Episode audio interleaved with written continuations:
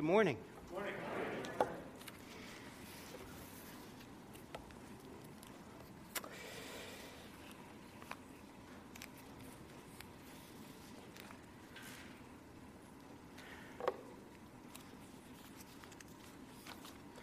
Well, if uh, you've been with us over the summer, we've been exploring the parables of Jesus. And uh, these very down to earth stories have, uh, of course, brought into uh, clear focus things related to the kingdom of God, such as uh, belief and faith. We see things related to uh, eternal life and even the end of the age. And we're going to get to another parable very shortly. Now, do we have any news watchers here? Have you been following the news? There are a lot of things. Uh, usually, the summer is something of a slow uh, cycle, but uh, I wouldn't say that's the case this summer. There's quite a few things happening in Israel and elsewhere. But, um, but on the U.S. Uh, Mexican border, there have been, uh, according to some reports, up to about a quarter of a million uh, people flooding across the uh, U.S. Mexican border, and uh, something like 90,000 undocumented uh, children as well. And the surge in population has really strained federal, state, and local uh, resources. And it, it's really become something of a problem. And in addition to all of that, uh, there's bitter political fighting. Once again, all the talking head shows there's quite a bit uh, out there on, on the various channels. Well, whatever your opinion might be on this, uh, this subject, and I'm sure there are some uh, very formed opinions on it, uh, it has brought into clear focus uh, this question, or maybe a couple of questions. What makes a person eligible for U.S. citizenship, right? Or conversely, uh, what makes a person ineligible for citizenship? Uh, again, it's a complex issue. There are politics involved, there are legal statutes involved, there's morality involved, just moral questions, not to mention deep emotions. This isn't going to be addressed anytime soon if it's going to be addressed neatly at all. Uh, but the border crisis concerning these citizenship issues uh, is a bit timely with our text today. Today, we're going to explore the parable of the Pharisee and the tax collector and answer the question who are the citizens of the kingdom of God? Let me open us again in a word of prayer, and, uh, and then we'll look at, we'll look at uh, our text. Father, again, we praise and thank you for this time, dear Lord. We thank you for all that are here. Uh, Lord, I ask your blessings on them. I ask your blessings uh, on our time as we uh, just peer into your word and see what encouragement, what learning, uh, what uh, faith uh, inspiring thoughts might come from it. Again, we thank you for this time, dear Lord, and we praise you for the, your word. In Christ's name we pray. Amen. Well, uh, what I'll do is I'll, uh, I'll read our text and then fill in a little bit of background. Now, uh, I'm reading from one of the Pew Bibles this morning, conveniently, so uh, if you're following that, it's on page 877 page 877, and we're looking at Luke 18. So why don't you turn to that? And we're looking at Luke 18, verses 9 to 14. So as you're turning to that, again, Luke chapter 18, verses 9 to 14.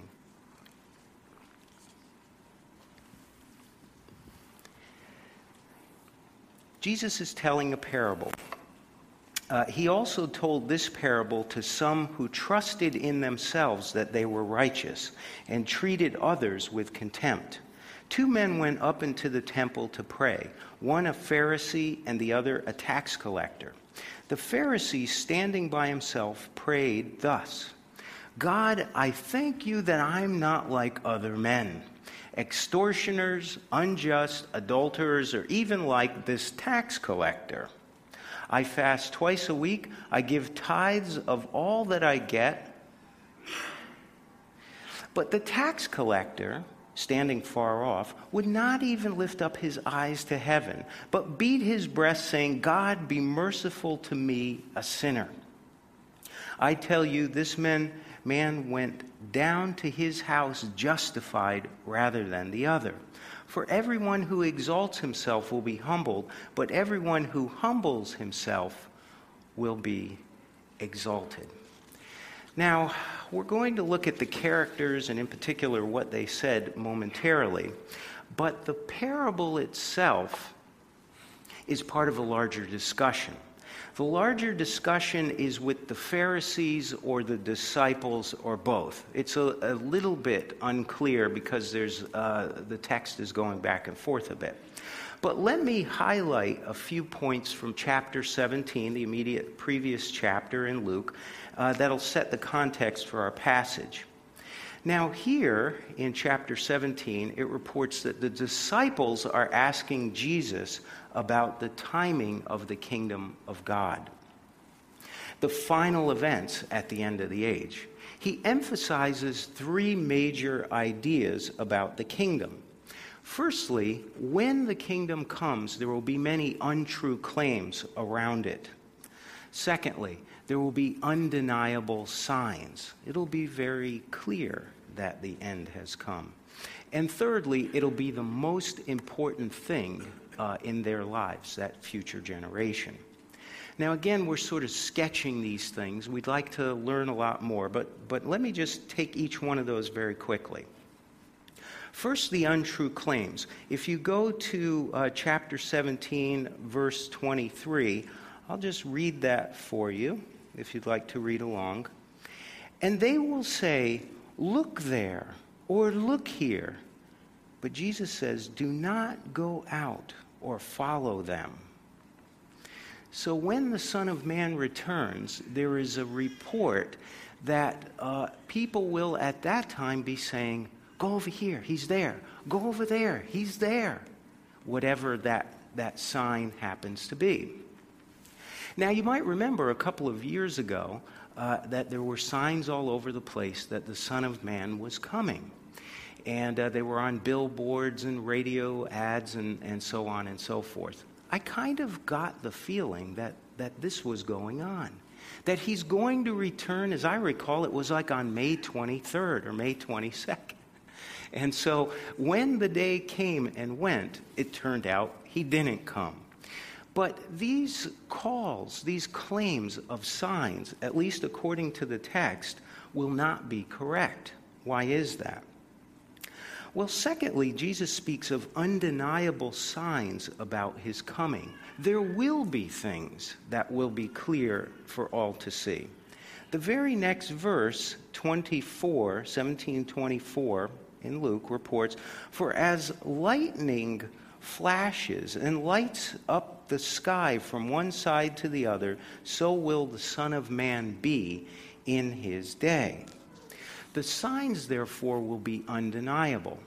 Now, he's likening it to lightning. I don't think he's literally saying lightning, but there will be some very visible public things that will be seen, at least according uh, to the verse. The other item uh, related to uh, lightning is suddenness. Now, the other day, my, my it was raining. Uh, just before it was raining, my daughter and I were looking outside, and we saw the flashes in the sky. And um, so my, da- my daughter was, was a little frightened, and, uh, and I said, uh, you know, as all truthful parents often report to their kids, don't worry, that's just the angels bowling. And uh, it, it's really nothing to be too, uh, too taken with. So, but anyway, the suddenness of lightning flashes, uh, they could kind of catch you a bit off guard. Well, suddenness is, is sort of the theme here as well. But it's also likened uh, to the time of Noah uh, and even Sodom and Gomorrah. How so? Well, in verses 26, 27, it goes on to report. But first, uh, the, well, it goes on in, in 25, but first uh, he must suffer, the Son of Man, many things, and then be rejected by this generation. Just as it was in the days of Noah, so it will be in the days of the Son of Man. Uh, they were eating and drinking and marrying and being given in marriage until the day when Noah entered the ark and the flood came and destroyed them all. Well, common things are going on. But then, in great in a great unsuspected, if you like, a great suddenness, destruction falls on, uh, in this case, the unbelievers. But Jesus makes it clear that the kingdom of God comes with suddenness like the flood and destroyed the old world, and it will be this way in the future as well. But thirdly, he makes it clear that the event of his coming is urgent. It's the most important event uh, in that future generation's time. He uses the story of Lot and Sodom and Gomorrah for one last point, and then we'll get to our, our parable. About the, uh, the urgency of this event, the importance of this event. Now, in 1728 29, Jesus recalls the destruction of Sodom and Gomorrah. Again, a couple more verses as background information to look at. They were eating and drinking they were eating and drinking and marrying and being given in marriage until the day when Noah entered the ark and the flood came and destroyed them all. Uh, likewise, just as it was in the days of Lot, they were eating and drinking, buying and selling, planting and building. But on that day, when Lot went out from Sodom, fire and sulfur rained down from heaven and destroyed them all so it will be on the day when the Son of Man returns. So he's going a little bit back and forth between the uh, Noah's story and Sodom and Gomorrah. But you will recall the story of Lot, uh, where Lot and his family are urged by the angel to flee. Get out, is what the angel says. He comes to Lot and he says, Lot, you can't stay here. You have to leave. Take, take your family and get out. Uh, and don't be concerned about the city. That's now fallen under God's jurisdiction. He'll take care of that city. Well, again, as you'll recall, they fled. Uh, the family left. Well, as the family is leaving, uh, Lot's wife chooses to look back. This was uh, not correct. This was not a good thing that she did because she was destroyed, as the text reports uh, also. So the end of the age will be similar. In verse uh, 31, uh, as I said, on that day, let the one who is in the housetop with his goods in the house not come down to take them away. And likewise, let the one who is in the field not turn back. What is important and urgent at the end of the age? Is it the things of the world? Do, do you get that sense from the text? The answer is it's not the things of the world, it's the eternal things. That's where we need to be focused. Uh, I'd argue that's where we need to be focused now. But at the end of the age, there will be visible signs. There will be people calling out, Here he is, there he is, the Son of Man. But God wants you to be eternally minded. Uh, and so those are the, sort of the, the three points that are available to us as we enter into this parable. Uh, so Jesus then here at least is answering the Pharisees and he's forecasting far off events in the future kingdom of God. Now, again, we'd like uh, more detail. I think in some ways, for example, uh, certain uh, very popular movies that have been out there for, I guess, 10, 20, 30, maybe going back 30, 40 years. Uh, Thief in the Night, uh, Left Behind series, and so forth. They detail uh, everything that's supposed to, to happen at the end of the age. And all of it is really rather hotly disputed. I, I, I have to say that. But, um, and, and people come up with alternative interpretations. But here we don't get all of, all of the detail we'd like. It's, it's a bit ambiguous. Um, however, while we might not know exactly what's going to happen uh, when the kingdom comes, on the other hand, we do know uh, the type of citizen that God wants to occupy the kingdom of God. That's very clear. And we're going to take that up now. He uses parables to discuss these occupants uh, of the kingdom. So here we then turn to the Pharisee and the tax collector. Now, who are uh, the citizens uh, of the kingdom? So Jesus then is addressing the Pharisees and the disciples. For this parable, he has a lesson for the often proud Pharisees. Now, uh, I looked around on the internet and I was uh, happy to find a picture uh, like this. It's, uh, it's very good. And uh, it's sort of in a, you know, the, a picture is worth a thousand words, they say, right? And uh, we see the proud Pharisee and we see the, the humble tax collector sort of in the background. And it helps to, to give us a picture of what Jesus was trying to communicate with this. So again, we're in Luke 18, and I'll, I'll go by uh, the verses uh, one at a time. We'll first begin with uh, verses 9 and 10. He also told this parable to some who trusted in them, themselves that they were righteous and treated others with contempt. Two men went up into the temple to pray, one a Pharisee and the other a tax collector. Now, who is this Pharisee and who is the tax collector, and what do we make of these responses? Well, the Pharisees, perhaps you know, uh, they come up in numerous different. Uh, they come up in numerous different uh, stories, and um, we're going to just review them very quickly here. But they're a group of religious authorities uh, the word Pharisee in Hebrew literally means set apart. They were actually Mosaic lawyers, and they believed in ritual law concerning things like food, uh, what is pure, what is impure. Uh, they had laws related to marriage. What do you do with lepers? How do you walk in a, um, a cemetery? I mean, there were all kinds of different laws that they had. Uh, now, it's often, often uh, taught that the Pharisees uh, were despised and unliked. Th- that may be partly true, but partly not true.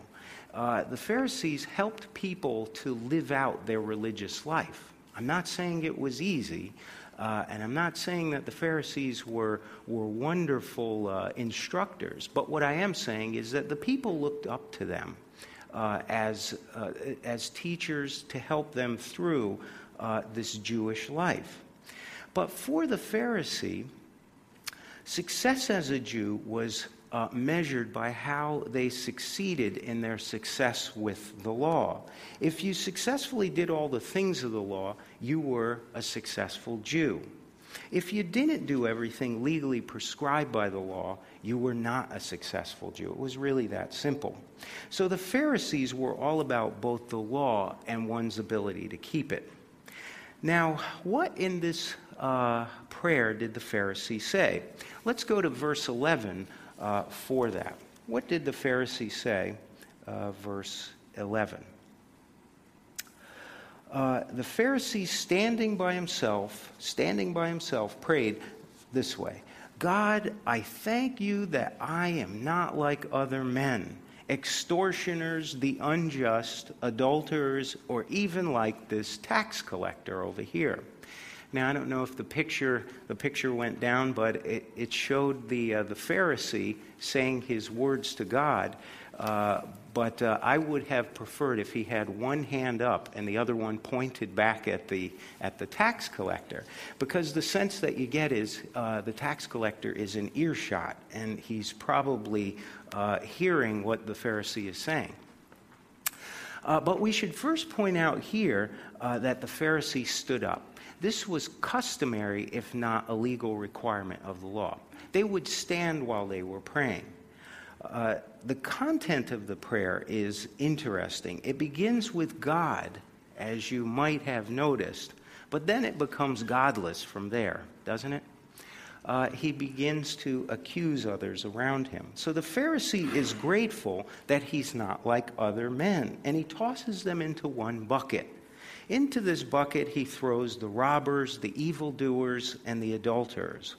All of these are rejected one way or another by the Mosaic law. These are the Mosaic uh, lawbreakers. Well, then he condemns the tax collector. Uh, again, likely the tax collector heard all of this stuff. I'm certainly glad I'm not like them, meaning, I'm certainly glad I'm not like him. Uh, now, how is the Pharisee not like them? Well, he tells us. He reports that he fasts twice a week, which is more than required by the law, and he tithes a tenth of all of his belongings. This Pharisee isn't trying to tell God, if he's talking to God at all, he's not trying to tell God that, uh, you know, he loves him and he's offering these things to him. Eh, nor is he trying to tell him he's just sort of an average Jew. He's more of a, a turbocharged Jew, is what he is. He's, he's the special deluxe model. He's doing everything and then some, and God ought to know about it. And so he reports it. Now, of course, the problem is that the whole thing is a farce. And, it, and Jesus makes it clear, if, if it could be missed, when Jesus says he prayed about himself. So he's trying to say that this is a, a self directed prayer. It's like he's telling himself a little bit of a story. You know, uh, sometimes you hear about prayers that uh, they go up to the ceiling, but they go no further. Well, the, the sense that you get here is this is one of those, those prayers that, that may well have um, satisfied him, but you likely didn't satisfy God. This wasn't about a pursuit of righteousness, this was a pursuit of self righteousness. That, that's really what, what's in, involved here. He's telling himself a story or a narrative He's saying this to himself I have satisfied the legal standards of the law through my works, and therefore earned right standing before God, uh, approval by God, and to be justified by God. Now, let me ask you this Do you see a kind of currency of deeds here, right? He's doing something and he swaps it with God for God's approval. That, that's really what we're looking at here. God will grant the approval, but he's paying for it through his deeds. That's sort of what Jesus has in mind in, in, in telling us something about what the Pharisee is saying. So, an acceptable citizen in the kingdom of God, according to the Pharisee, is the Mosaic uh, law abider. It's the person who is following all the prescripts of the law. But the parable positions a second praying individual, uh, the tax collector. Now, the parable doesn't tell us much about the tax collector, uh, but we do know from history some, quite a few things about him. You'll love this. Uh, the tax collectors were, of course, very unpopular. But of, of, all of the reasons why they were unpopular, here's one I really didn't know this. But a Jewish tax gatherer could literally walk up to you, have you unfold your pack, and tax you right on the spot for what's in it. What do you think of that? Fair? Uh, hardly, right? But that's exactly the kind of thing that they, they were uh, empowered to do. That's not all. Remember that they worked for Rome. Now, the Romans weren't exactly popular either. They had been in town for many decades, and they were not only pagans and, and polytheistic, but they, they governed rather harshly. It is true that they, you could uh, have Roman citizenship, and that entitled you to various things, but, uh, but the Romans were, were pretty tough themselves. And so, uh, anyone who worked for the Romans, they were considered traitors or renegades. Uh, also, regarding this taxation, so you open up your bag, they tax you on the spot. it's quite possible you did have something that needed to be taxed. But the other thing that would happen is uh, the, the, uh, the tax gatherer had the right to uh, also haggle a bit over the whole uh, matter. So maybe there were two things to be taxed, and it came out to 20 denarii. Well, they would say, hey, look, I'm going to cut you a deal. I'm going to tax you 10, give me an extra two, and we'll let it go at that. The two he'd pocket, the 10 goes to Rome, Rome's happy. You see, the, this whole thing then would, in the mind of the person who's being taxed, leave a very definite impression that these guys were corrupt. So it was widely known that, uh, that they were doing these kinds of things. And beyond all of that, tax gatherers were thought to be disloyal to God. So uh, they didn't have a good reputation following them around. And you could see why the Pharisee might be saying these kinds of things about the tax gatherer, and others would, would have a, a very harsh view of them as well. Now, back to the response of the tax collector. Uh, what does he say? Verse 13, and we only have a couple more verses. But the tax collector, standing far off, would not even lift his eyes, but he beat his breast, saying, God, be merciful to me, a sinner. Now, is he playing his extortion game with God? You know, the, the answer is he's not.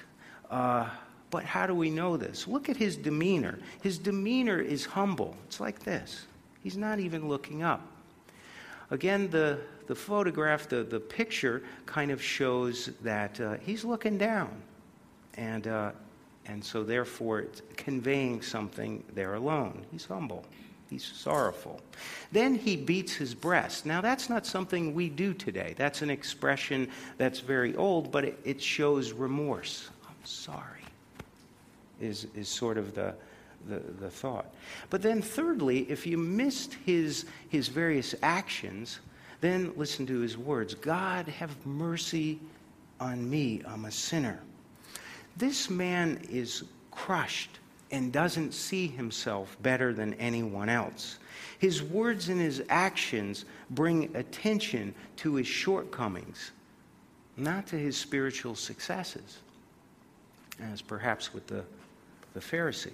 He's concerned with his failures and he throws himself on the mercy of God. And he does this because he has a sense that he's truly offended God. See, the, in a way, we've reached the heart of, of the whole parable. This is about, uh, this, this is personal.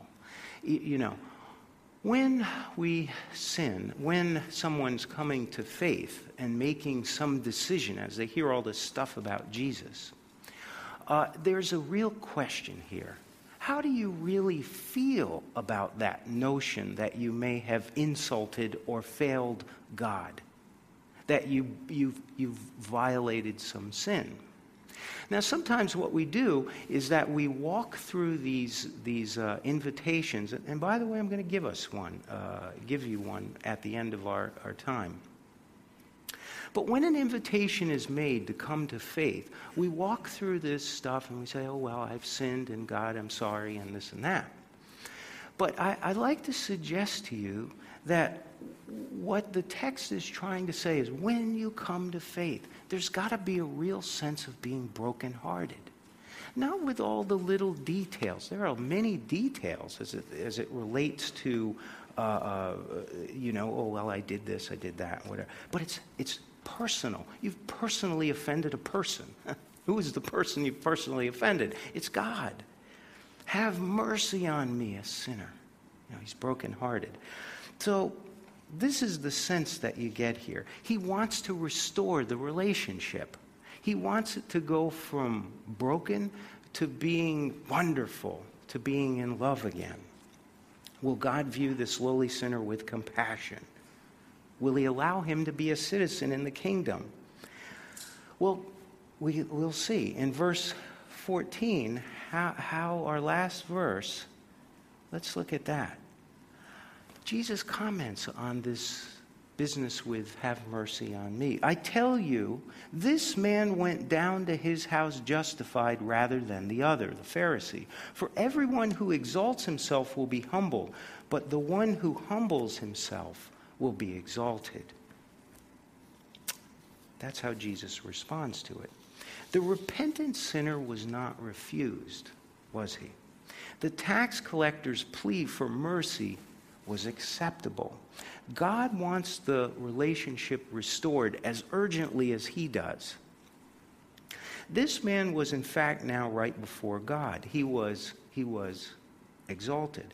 His sins were forgiven, and he had the right papers to be a citizen of the kingdom of God, at least the beginning of it. The Pharisee who tried to justify or make himself right uh, through works, that is, he exalted himself, was destined not to be a citizen of the kingdom of God. So let's wrap up here. What does this have to do with us and even the kingdom, uh, the kingdom of God? Well, firstly, the kingdom of God is coming. Jesus couldn't be more clear about that. The details are a little sketchy, but it's going to happen. And it'll be the most important event in human history. Secondly, the parables at large tell us something about the type of citizens that will occupy the kingdom of God. If you like, the ones that want a genuine relationship with God. That, that's what they're, they're communicating. As we saw, the citizens of the kingdom of God have certain characteristics. We've been looking at that all summer. But here, this parable of the Pharisee and the tax collector teaches us that citizenship in the kingdom of God is not earned, right? Uh, it's not earned at all. It's an act of mercy. That's how it begins. Mercy is forgiveness for what you've done. That's, that's a, a definition for mercy. But the Bible also teaches us it is an act of grace. So we have to go to a few other texts, but it's an act of grace. That's favor credited to you for what someone else has done. That's what grace is. Uh, now, how has God shown us grace? Well, God has shown us grace through the author of this parable, Jesus. In fact, he has done the work required by God on our behalf for citizenship. Listen to what he said in John chapter 6. And if you'd like to go there, you may, or just listen. But it's John chapter 6, verses 27 to 29, and it's on page 8, uh, 891. John chapter 6, verses 27 to 29. Just a, a, few, a few verses, but, but very good. Uh, do not work for the food that perishes, but for the food that endures to eternal life, which the Son of Man will give to you. For on him God the Father has set his seal. Then they said to him, What must we do to do the work of God? Jesus answered them, This is the work of God, that you believe in him whom he has sent. Now, what is the nature of this, of this belief, this work? Well, number one, it's to trust Jesus with your life. Now, there are a lot of things we may think we trust with our, our life. You know, I get on an airplane and I'm thinking, well, I hope I see land again the right way. But uh, you get what I'm saying? We trust the pilot, he's going to get us there safely and so forth. This is eternal life. Trust Jesus certainly with your life now, but your life everlasting. Number two, trust that Jesus has made a way through his work on the cross for you to be a kingdom citizen. Uh, trust that his death has paid for your sins, past, present, and future. That, that's very good news.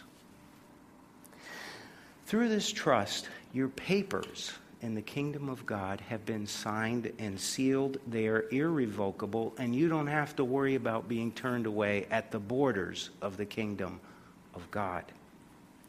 Now, friend, if you have uh, if you're here this morning and you have not trusted Jesus with your life, do it now. I'll give you an opportunity to do that. I'll at least pray with you. Uh, I'll close us and invite you to accept God's kind offer. Is your heart ready for this relationship? Because I can tell you this God's heart is ready for this relationship. Now I'll ask you to do one other thing. Afterwards, uh, please uh, seek out Pastor Dan or myself. Come and let us know about your decision. I'd love to hear about it, and I know he'd love to hear about it too. So let me close this in a word of prayer. Father, we praise and thank you, Lord, for this time together. We thank you for this parable that helps us to see anew, Lord, that mercy is what you give us, uh, Father and grace is what you give us. If only we'd come to that place where we know that we've personally harmed you, Lord. Uh, that in that, that broken relationship, uh, that we need to understand, Father, as you'd have us understand, uh, that you love us. But in any relationship where there's uh, some brokenness, there needs to be healing. And you're willing to forgive us, but we're, we must be willing to ask you for that forgiveness. And Father, as we ask you for that forgiveness, so much more comes with it. That our sins, whatever they may have been, the things that might have offended you, have also been paid for. And they've been paid for by your grace, that undeserved favor uh, of your Son's work at the cross. Through him, Lord, we are saved.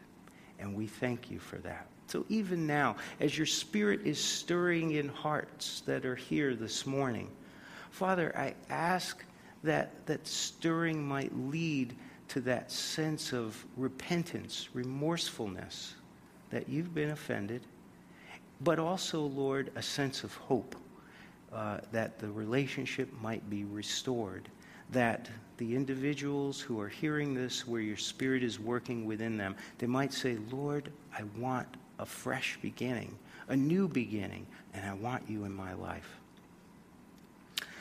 And as that, that new beginning happens in their hearts, even now, even upon hearing this, uh, Lord, that, uh, that there might be a sense of uh, uh to share it with someone else, uh, Father. So again, we praise you for this time. We thank you for your word. We thank you for everyone uh, that is here, and we praise you in Christ's name. Amen.